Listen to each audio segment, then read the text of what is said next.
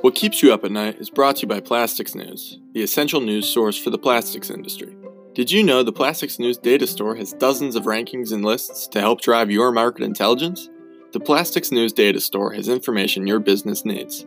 Find out more at plasticsnews.com/data-lists.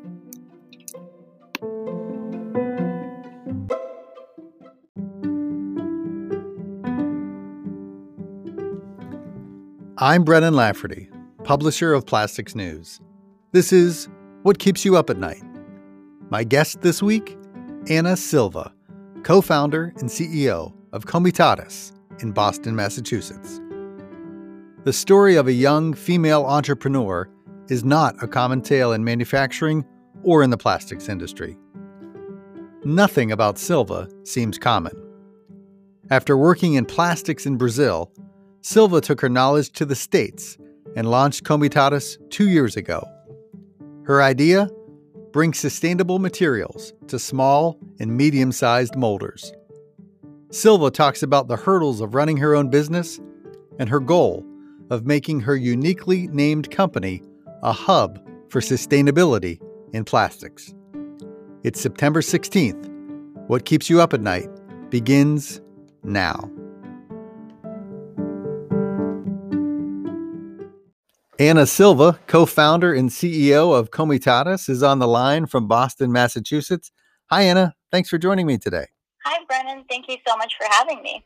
Of course. So, talk to me about Comitatus. Tell us what is it, your company, and who do you serve? Sure. So, about two years ago, I was living in Brazil and I was working at a compounding factory there, and I really saw the opportunity that the bioplastics emerging market was offering here in the US and really all over the world. And so I moved back home to Massachusetts and started the company, and we serve small compounders and molders who wouldn't have access to sustainable materials like bioplastics otherwise, either due to pricing, lack of knowledge. Sometimes they have a smaller order quantity than the minimum required by the supplier. And so we really wanted to bridge the gap in the supply chain that we saw and provide those materials for those smaller clients. That's interesting. So, from what you said, it sounds like you, right now at least, are focused on smaller companies, smaller converters and plastics processors. Is that accurate? Yes, that is correct. We really want to go for the underdog who's just looking into switching over from conventional plastics to bioplastics or recycled plastics, either ocean bound or PCR, and offering different options that align best with their value prop and their product and seeing which material is best for them and guiding them through that transition. Got it. When did you start the business, and uh, what are some of the goals that you've set for yourself? So we started the business in November 2018. Mm-hmm. So almost two two years ago now. But I have been full time working on the business for about a year. Mm-hmm. And we really wanted to start this because, again, since I was working in Brazil, I was seeing there that a lot of the companies didn't have access to the materials that were coming up in, in this space, mm-hmm. either because of the exchange rate and the pricing was too high, or they just didn't have those contacts within the industry outside of Brazil. Mm-hmm. And so I wanted to really bring all these innovative materials and new resins that were coming out to companies that wouldn't have access to them otherwise. And I'm sure, like me, you're seeing as reported in Plastics News, forgive the plug, all of the major brands out there, you know, from Coca-Cola and, and, what have you, you know, setting these very ambitious targets for their containers and their and their products for recycled content.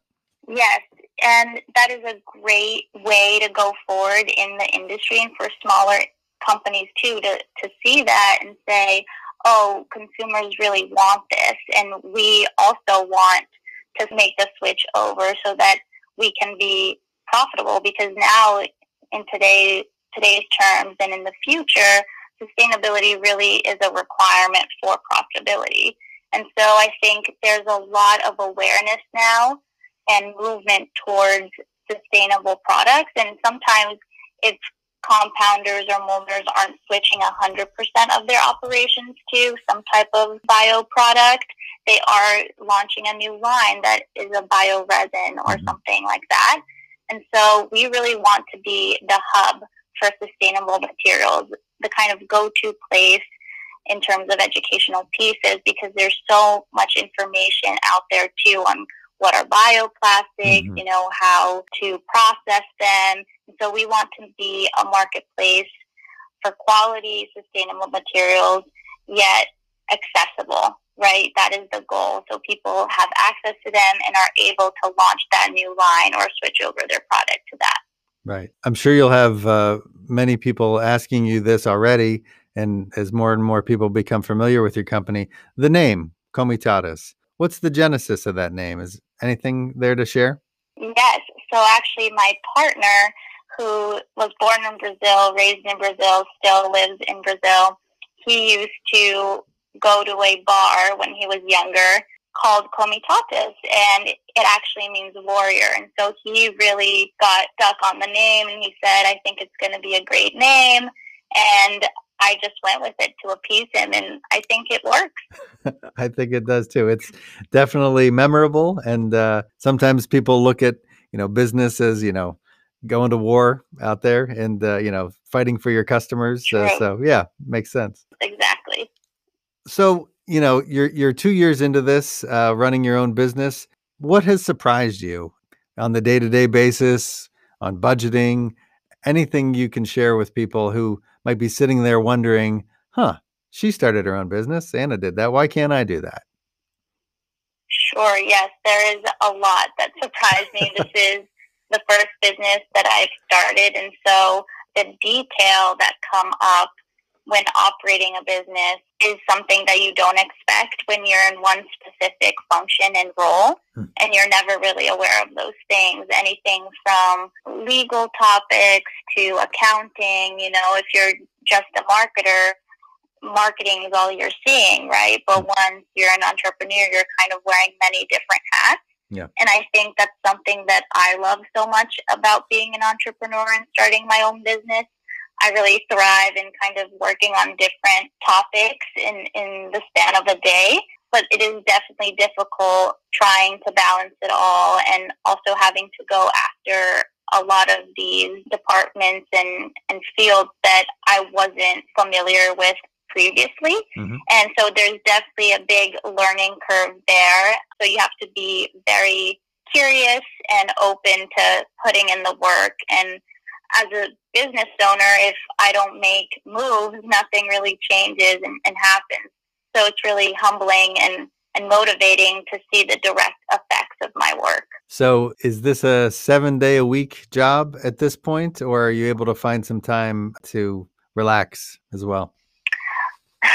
it definitely is very consuming. I think even if I'm not, you know, on calls or sitting in front of a computer, it's always in the back of my mind and I'm strategizing or thinking of new things to do or new products to go after and, and offer the clients and new strategies. And so I definitely think it is all consuming in terms of I'm always thinking about it and, and how to make it better and move forward. Mm-hmm. But I do think it's so important to set those boundaries as an entrepreneur, you know, especially now with the pandemic working from home, those boundaries really mesh together. And so I think it's important to give space to exercise, eat healthy, see friends and family. I think that downtime really re-energizes me and gives me the rest I need to be sharp and, and make the decisions that I need to make on a daily basis. Yeah. For those entrepreneur wannabes out there, uh, would you recommend this to a friend uh, going out on your own? Would you recommend it to an enemy? It is not for the weak of heart. in a in a day, I would say you know there's a lot of ups and downs.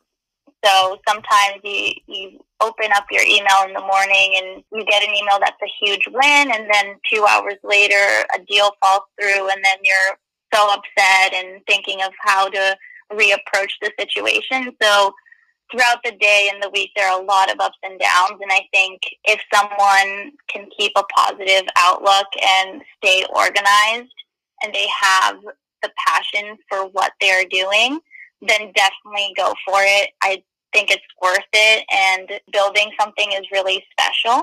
And so I would definitely encourage people to do that. So, Anna, Plastics News named you to our latest class of Women Breaking the Mold. Uh, we're honoring you and your classmates in November at our virtual event. Unfortunately, due to COVID, we're unable to gather in Denver as we had originally planned, but hopefully in 2021 we can gather in person again. But I'm curious, being named to that class, have you given that any thought? Uh, what does that mean to you to be named one of the basically one of the women to watch in the plastics industry, which is, you know, to be fair, a very male dominated industry right now? Sure, yes. I am incredibly happy and excited to be part of the 2020 cohort. Unfortunately, we weren't able to meet in person, but I'm sure that we will connect virtually in, in, in other forms. But it was such an honor to be recognized two years in alongside such great women doing amazing things in their profession. So it was amazing to see all of the different profiles and women that were featured. And I'm really happy that, you know, like I said, just two years in that I got that recognition and it's very rewarding and motivating to keep going forward. Well, we had a very inspiring woman on the podcast uh, several weeks ago, Karen Carter, uh, who's in charge of diversity and inclusion and belonging at Dow. You and I spoke about it briefly, uh, how important uh, diversity is in, in your mindset and as you approach your business. Will diversity and inclusion and belonging be part of how you form your company going forward? Yes, for us, it's absolutely essential in my mind. I think diversity in, in all of its forms and the types of materials and products that we offer to the types of suppliers we have and clients that we work with, and internally too, who we're, we're recruiting and adding on to our team. It just brings such a richness and different perspectives and ways of working that I think is unparalleled. So I definitely strive to create a diverse workforce where everybody feels included and valued because that's what makes great businesses succeed and have prosperity in the future. And so, yes, it is absolutely essential.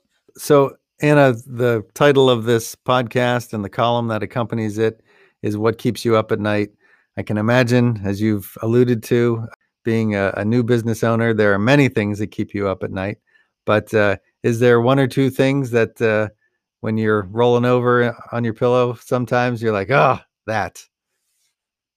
Yes, I'm a bad sleeper as is, so lots of things keep me up at night. But I think lately it's really been the crises that we're in. You know, if it's economic crisis, the environmental crisis, the equality crisis that we have right now, and how can I, as an entrepreneur, and how can my business be an agent of change in these times? Because a crisis really is just an opportunity to do good and and still change. And so that is really what keeps me up at night, trying to figure out how do I fit into that and how does my business fit into that and how can we in the way that we operate and and live authentically how can we be agents of change be movers and shakers? Anna thanks so much for joining me today. I applaud your bravery in starting a business and uh, best of luck to comitatus and to you for the rest of 2020 going into 2021 thank you so much it was great to have be on your show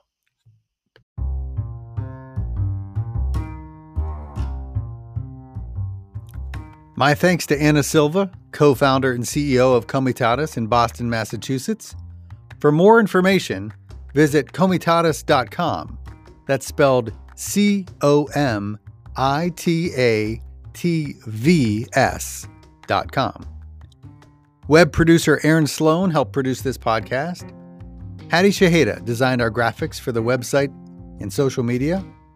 Andrew Lafferty and Zeke Lafferty recorded our sponsor messages. Grace Lafferty edited our audio. Thank you for listening. What Keeps You Up at Night is brought to you by Plastics News. For more podcasts like this, visit plasticsnews.com slash audio. I'm Brennan Lafferty, publisher of Plastics News.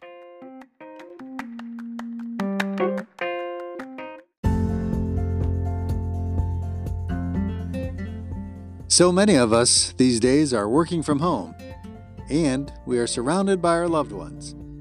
In that spirit, here's my son, Zeke Lafferty, with our closing sponsorship message. What Keeps You Up at Night is brought to you by Plastics News, the essential news source for the plastics industry. Sign up today for a paid subscription to Plastics News. options include print, digital, or group subscriptions tailored for your business needs. Find out more at plasticsnews.com slash subscribe.